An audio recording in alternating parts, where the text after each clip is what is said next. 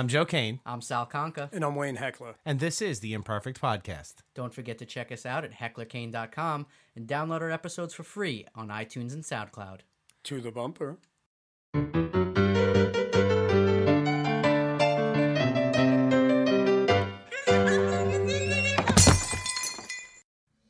Today on The Imperfect Podcast, we're talking to actor and comedian Christian Frazier. He's best known for his work as Henry Weaver on Fox's Gotham. Let's check him out. Christian, welcome to The Imperfect Podcast. Thank you for having me. I'm excited to be here. Awesome, man. We're excited to have you. Not so long ago, we actually got to meet face-to-face at the MixKnowledgy event here in New York. So you did a great panel. Why don't you tell us a little bit about what the panel was that you spoke on that day?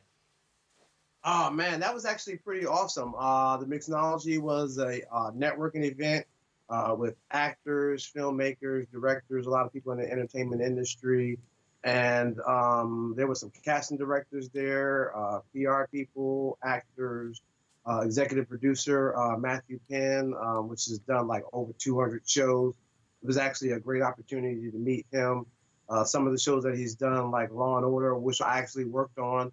And also, he's got, a new show called Queen of the South. So he's active, and everybody that was there was active and busy in the industry.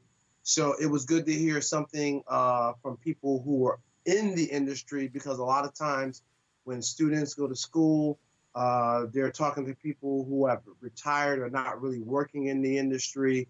So to hear the feedback and the information from people who are actively doing it was so valuable. Yeah, for sure. We it was one of the first events like that we've attended. We had Ermon on the show before here talking about Gunhand, which is a Western that they're currently crowdfunding. So we've come full circle, and meeting somebody at the event, we actually finally got you on the podcast. And I know you were billed that day because you were listed as having been on Gotham, which is one of Joe's favorite shows. I love that show. I'm a huge Batman fan. You know what? And you're obviously a comic book fan with your shirt there. Since before, when I heard that they were actually doing this show called Gotham, I got so excited about it, and I was like, I want to be on that show. That's the kind of show that I want to be on. And it's not every day that, your dreams actually get to come to fruition. And I actually got, to work on the show. I went in there to meet with them probably about 10 times before I actually ended up working on the show. They kept bringing me in to audition. But every time I auditioned, it was for a much larger part. And then the Henry Weaver role came about, and I went in an audition, nailed it. I mean, I got the call, I think, before I got home, like, they want to use you, and the rest is history. Cool. Hey, that's a really cool shirt, because it's a cool Superman shirt, but it looked like you have the cape on with the collar there, the collar. I really like that. That's cool. I have like so many different Superman shirts. I'm a big super fan, so I have like Superman shirts. Superman jackets.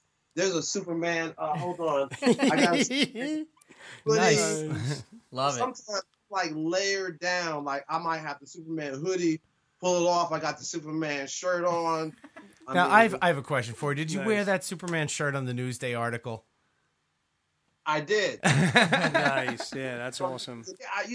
I lost 70 pounds. That's how I actually made it on the front page of the New York Post. They were talking about New Yorkers that had amazing weight loss stories, and I used to be, a lot bigger, and I was like, really, it came down to the point where, at casting, I was like, I hope they don't ask me to take my shirt off, and I was like, you know what, I got to get in shape just in case they do ask me to take my shirt off. Right.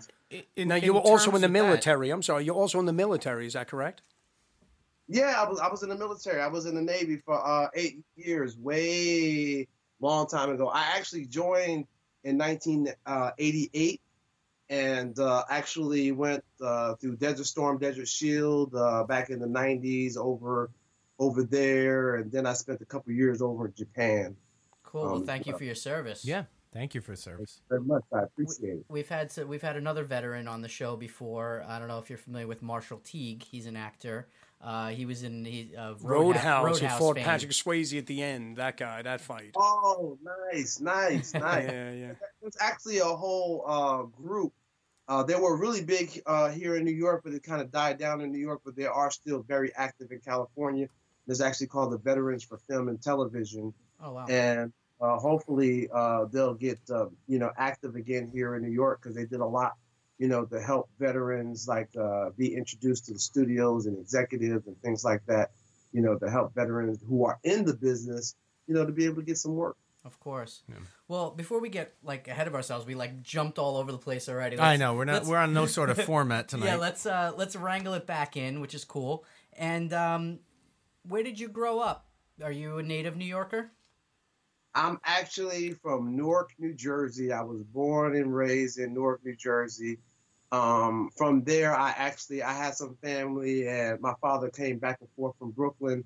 So, when I was 5 and 6, I actually lived in Brooklyn, for a year or so, and then I moved back to Jersey. Spent most of my time in Jersey, and graduated from high school. Went to Bloomfield Tech out in Bloomfield, New Jersey, mm-hmm. and I graduated on a Friday, and on Monday morning I was actually in boot camp. So before the military thing, were you a theater kid? Were you just making movies at home with your parents' camcorder? No, actually, I really wasn't into the business. Didn't have any desire to be in the business. I was not one of those who did plays in high school or anything like that. I mean, I went to an inner city school. We barely had, I think the only sports we had was basketball, mm-hmm. and that was it. So I didn't really do theater or anything, and I kind of fell into the acting game by accident. I was actually working in the technology industry for AT&T, knocking on doors, and knocked on this talent agency, and the person was like, "Look, we don't have anybody like your type. We need people like you here, now." It was like, "Oh, please come, So I was like, "Oh, sounds interesting." A couple of weeks later, I submitted some pictures, and they put me to work, and I kind of got bit by the bug. I worked for commercials. I started in the business in Florida and worked on commercials for Disney. And actually seeing the whole process put together, I was very intrigued. And then I started to pursue work on my own, and I worked on a movie, Out of Time, with Denzel Washington. First movie I ever worked on, and I got to meet Dean Kane, being a big Superman fan. Nice. Dean Kane, right? So I was all excited. And then, of course, Denzel Washington. And then it was one of those funny situations where it was in a remote location in Sarasota, Florida, and they didn't have catering. So catering was at a restaurant overlooking the ocean, and it was like steak and lobsters. And I thought that this is how you always ate on movies. And I was like, "I'm done. This is it." No, I've been on a lot of movie sets. I've never seen steak and lobsters on the craft table. Sorry about that. Services, baby. I've never seen it since. No, I'm just kidding. That's great. That's awesome. Now, when did you go to? You went to the Stella Adler School of Acting. When did you do that? Actually, when I moved back to New York, I decided, like I said, I wanted to pursue acting a little bit more, and decided to move back to New York and learn a little bit more. So I started attending seminars and everything. And I started looking at, some of the top acting schools in New York. And Stella Adler is always at the top, listed as one of, the top 4 or 5 schools in the country. So that's what I wanted to do. I wanted to go to a school that had some name and had some weight when you're talking to somebody. And I really enjoyed, the classes and everything that I learned there. And it was still really good, even after being in the industry for a while. I still feel like I really learned a lot. Yeah. Nice. So it holds up. Excellent. For well, sure. Our whole philosophy is you're always learning. You're not just stagnant. You're not just going, okay, well, I did it. I'm done. And now what? Same thing like a musician. Yeah, right? you're never really done. You're never really done. You're always learning. You're always crafting your art. So. You're always. I feel like I'm learning every time I watch television. I'm learning every time I watch an actor. Every time I go to a movie, I watch movies. I feel like as an actor, we should watch movies differently. I really kind of watch it from a director's perspective. I feel like, you know, I feel like that's the natural progression for an actor. Like, you know, you want to do it and then ultimately you want to direct. And that's definitely one of the things that I actually do a lot of directing and stuff like that on my own now. A lot of shorts, music videos and things. So that's definitely the direction that I want to go. And you've got to basically be able to learn the entire filmmaking process. It's, you know, it's an ever. So I know how to edit. You know, I know sound. You know, I know lighting. I can operate the camera. I'm a DP. You know, as well. So I think that it also helps you as an actor when you understand the whole process. You know, like, you know, at the end of the scene. You know, when you're finished, you don't just cut and walk away. You know, you pause for a little bit, you know, leave a little space for that editing, you know, room. Yeah. Right. Excellent question. You're right. In this business, you have to do it all. You have to understand every aspect of it. You never know what job you're going to get, too, or offered. Well, I feel like the industry has really changed a lot over the last, I would say, 5 to 10 years. And that give an example, a lot of news reporters had to become cameramen because they can't, you know, news stations can't afford to have a cameraman and a reporter. The reporter's got to carry the equipment, go out there, set it up and everything like that, and get on camera and report and do everything. So I feel like even from the acting side that we have to, you know, because I still feel like I hear a lot of actors resisting change. Mm-hmm. But, you know, we've got to produce, we've got to write, we've got to direct, we've got to do it all basically. Because if you just sit around and wait for a job to come, is probably not going to happen. Right. Yep. And that's some of the conversations that we have all the time as an independent film production company.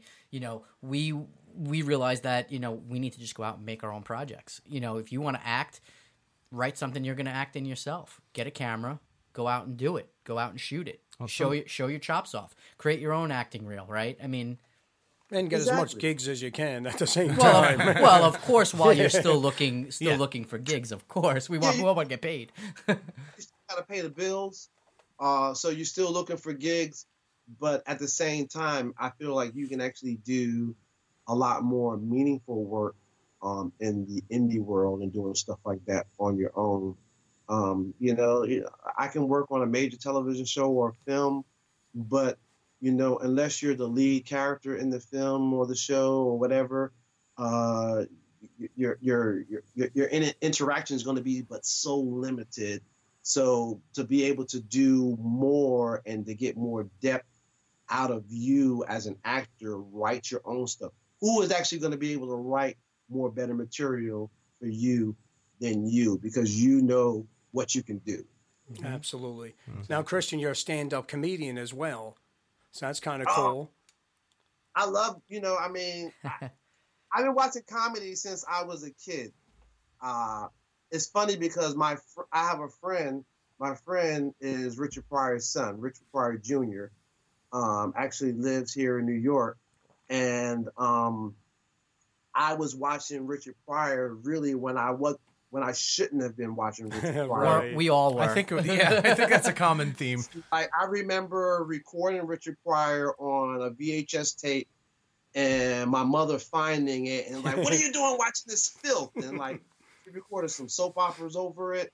And I was devastated, but you know, I've always watched comedy since I was a kid, and it just became very natural to me. I mean, I watched every comedy show. I watched all the talk shows, and you know, so it just became a natural thing. So when I moved back to New York about 6 years ago, I actually decided to do my first stand-up.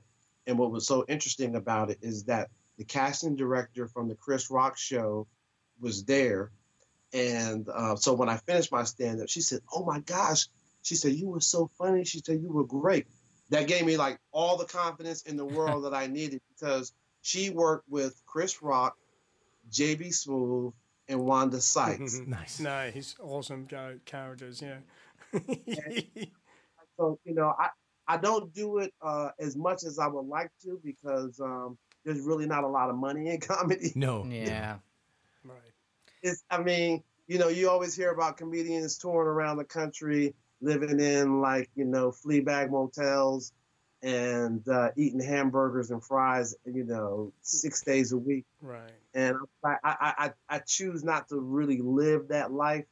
I actually do a lot of comedy on my own, really with groups of friends on the weekend, and just like make everybody laugh. And to me, it kind of fulfills my passion until I can actually do some more comedic projects. Sure. Yeah. I mean, and the good news is you're in New York City. If you really wanted to, you go down to the Improv and probably get a set or do Gotham an open mic nights and things like that. Yeah, anytime you want to do that, right? Open mics, but the thing that I found with a lot of open mics is that it's a lot of bunch of other comedians there watching you, and sometimes it depends on their comedy. Like, they don't really, they might not even be into your comedy at all. So you're standing there, and you could be really killing it, but they're standing up there, you poker face, and they're just looking at you, or they're writing down their jokes and they're stealing it. Yeah, that's right. That's what I was gonna say. Exactly. I did my a little bit of stand up myself, and I opened for DL Hughley at Gotham many years ago. Oh my gosh! And DL looked at me and he's like, "Oh, that was great stuff." He goes, "You'll never make it on that, but it was good stuff." Really? Wow. Yeah, like it was a backhanded compliment. I'm going, okay, well, well, he's trying to challenge you to do your very best. Yeah, exactly. Yeah. Exactly. So I actually did a comedy show about a year ago called Black Don't Crack, and it's kind of like my slogan, because, you know, people don't look at me and they don't know that I'm a grandfather of three, father of four, and so they're like, wow, you know, you still look really young, and I always tell them, you know, black don't crack unless you smoke it. Nice.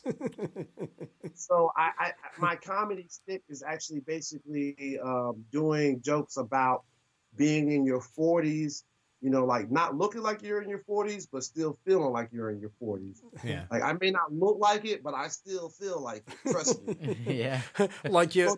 A 40-year-old medical problems and issues that happen when you become 40 plus. Like having diabetes and having sex, for instance. Thank you, Wayne. Somebody watched his stand-up. Yeah, that was awesome. I was loving it. Yeah, that's some good. Check this guy's stand-up out. It's funny stuff, yeah. Yeah, so if you want to know all about diabetes and sex, check out Christian Frazier. He's the right one to see. About diabetes and sex, then go to my website. Tell you all about it. Something to be proud of. That's so damn funny. I start doing some instructional videos. Hey, something I want to ask you, the broke-ass game show, right? That scene that you were singing out "Deck the Halls" to scare people, was that to me, that couldn't have been just random, right? They had to pick you out and say, hey, we're going to do this. How does that work? Is it like The Price is Right, when like Brad Pitt is really on it and he's just a contestant at the time? Is that what they were doing?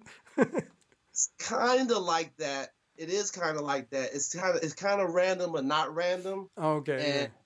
And the people that I was actually running up to, singing to, I did not know them, never seen them before or anything like that. Yeah, yeah. And actually, there's an extended clip, like you saw the short clip, but there's an extended clip actually on this show where I swear, like, this dude wanted to like knock my lights out.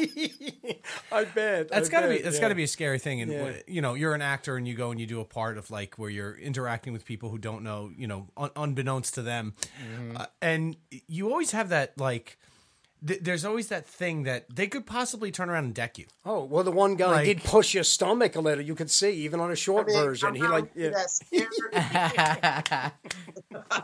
Superman. See? Yeah, you can't mess with this. For everybody listening. Just let the guy sing "Deck the Halls." Just leave him alone, man. Sorry. Exactly. Yeah, for anybody listening, he's flexing his muscles.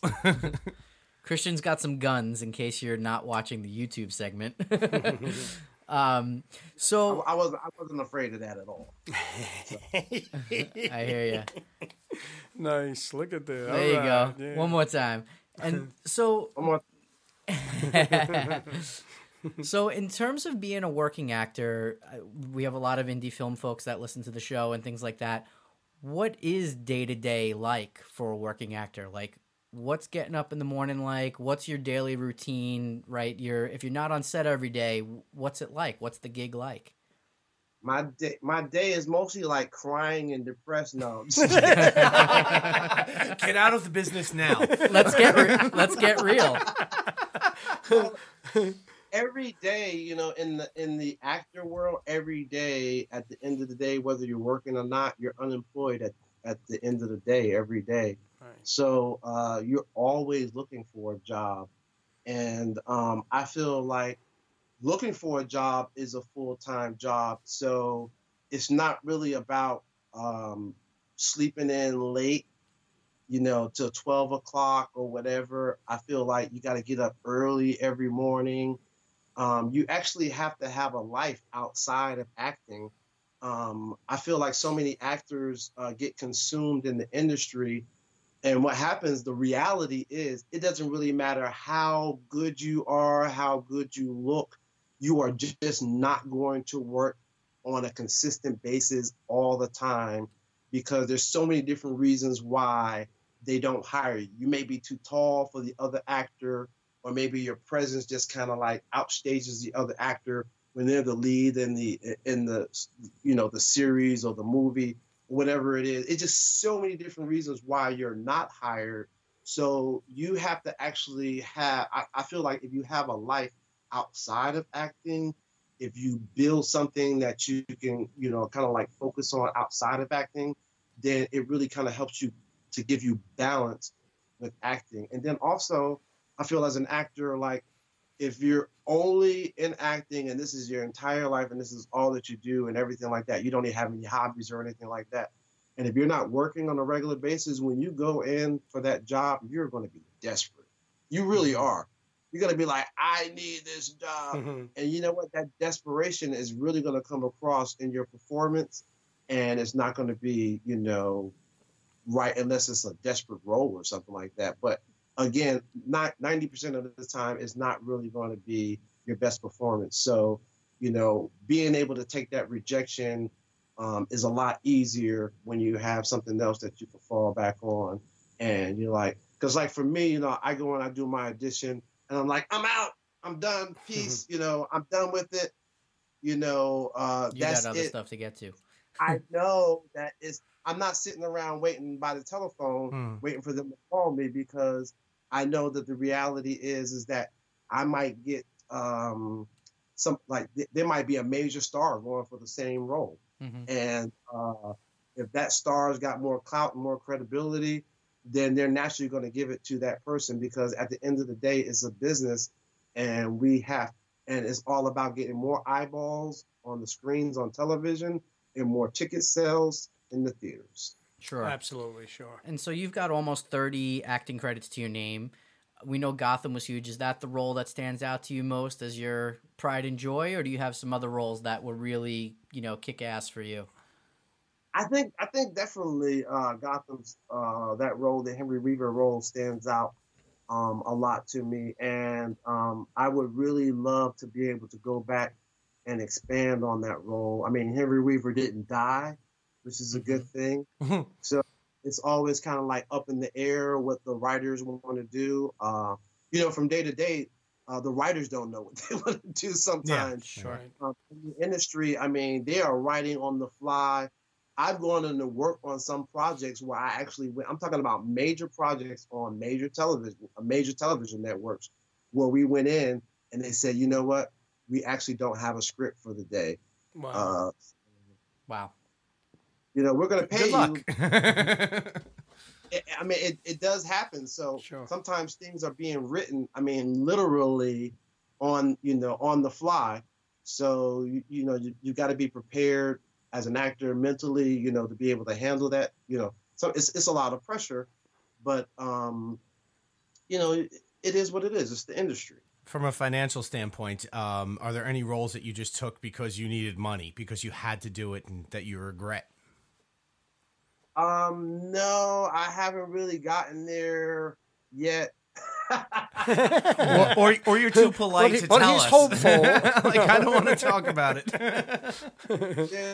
There's nothing that I've really done basically for the money, because before I actually got into real estate, I was a big time real estate dude in Florida. I was like one of the, I think in Century 21, I was like the top 4 nice. Agent in the entire state. So money doesn't motivate me as much. I mean, I like to eat and everything like that, but I'm not going, I turn down roles, put it like this, I turn down roles all the time because I feel like it's not a right fit, or it just, if it's not going to advance my career, you know, what do I need it for? Right. For sure. Yeah, you want to be selective at a point, right? So thinking back to that audition for Gotham, is there something particular that you think you did that day that got you the role? Or was it something that the casting agent was looking for particularly that day? I guess in terms of what I'm really looking for is, what tips do you have for folks going into auditions to be able to land a role?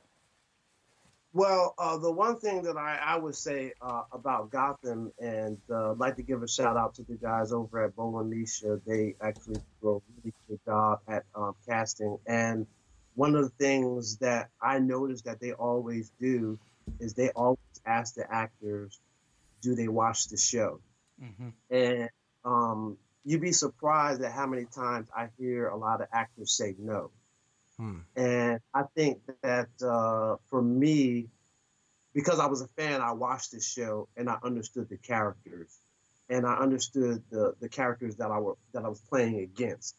And I think that that really helps you to give a great performance, because you understand what that character is all about. So basically you can give it properly.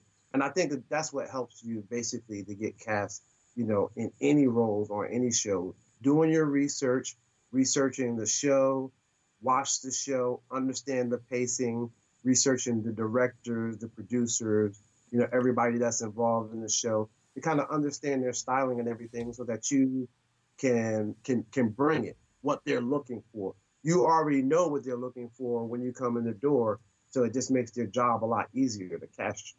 That's excellent advice, Christian. Yeah. Yeah, that's really great. I mean, that's I think the number one takeaway I think everybody's going to have from this interview with you. So, give us a little glimpse of what's in store for the future. What do you got coming up? I've actually been talking to a lot of different television shows, mm-hmm. Some franchises, even a couple of movie franchises. So I'm just kind of like waiting in the wind to kind of see what's happening. I've, you know, talked to some shows about some recurring roles on, you know, I've auditioned for some recurring roles for shows, and I've had some of these casting directors again. You know, a lot of times the casting process is, you may have to audition for a show 10, 12, 15. A friend of mine auditioned for a show 16 times. Actually, no, 18 times, he told me. But he ended up becoming a series regular and worked like 7 episodes in an entire season. So, you know, it was definitely worth it. But sometimes the casting director or the casting people, they really like you and they love you and they want you to be, but they're trying to find the right fit for you. Mm-hmm. And sometimes it's a process. And honestly, coming from the actor's side, sometimes it sucks. Sure, of course. Very stressful, right? Long, drawn-out process. You're going in, but then what you have to do is you have to look at the positive side, is that this casting office is calling you back in over and over and over again. Mm-hmm. So you have to look at it like they're getting submissions. When they put a casting notice out there, they're getting probably about 8,000 to 10,000 submissions per casting notice, and then they've got to, you know, narrow it down to the people that they can bring in the office. So the fact that you actually made it to that point to go into the office and they're calling you in over and over again really says something about you as a performer, that they see something in you that they like, but not necessarily the perfect fit. Sometimes it may even take a season or two before you actually get cast on the show. True. Sure. And you may not have been the role you originally went into audition for. Oh, definitely not. Right. I mean, right. It's like, by that point, it could be a different show. Yeah. That happens as well. Yeah. Exactly. Well, Christian, really appreciate you taking the time today with us and hanging out with us on a Friday night. I'm sure you have a lot of, you know, things you could be doing, like watching stand-up comedy or, you know, hanging out. So man, I'm probably getting ready to go to bed in 5 minutes. No, there you go. So why don't you give people a quick glimpse? Wait, can I ask one more question first? You bet, Wayne. Thank you. Do you wear underoos to bed as well? What are your pajamas like? What? He's wearing a Superman shirt. Do you have like the Superman underwear too? Of course I do. You know, I gotta rock my underoos. Oh my God, he's hanging with his 4 grandkids with the underoos. We don't know where he came from. He's sitting at that end of the table. He's just he's his own entity. So Christian, why don't you give everybody your Twitter, Instagram, website, wherever you want people to find you? Actually, I'm gonna make it easy. If you go to my website, Christian Frazier, FRAZIER.com. You'll be able to get to my Twitter, my YouTube, my Instagram. You can find videos and all that type of stuff up there. You can find some of my Cooking with Chris video up there. And I actually have a podcast that I was doing for a little bit called Nerd Alert. And you can actually find that up there. And it just talks about new shows and things that are coming out this year, new films, and some reviews about some of the films that we've seen recently. Awesome. Well, Christian, thanks again. We look forward to seeing you in the future. Hope we get to keep in touch, and we'll talk soon. Good luck with everything. Thank you. I appreciate it. Have a great night, guys.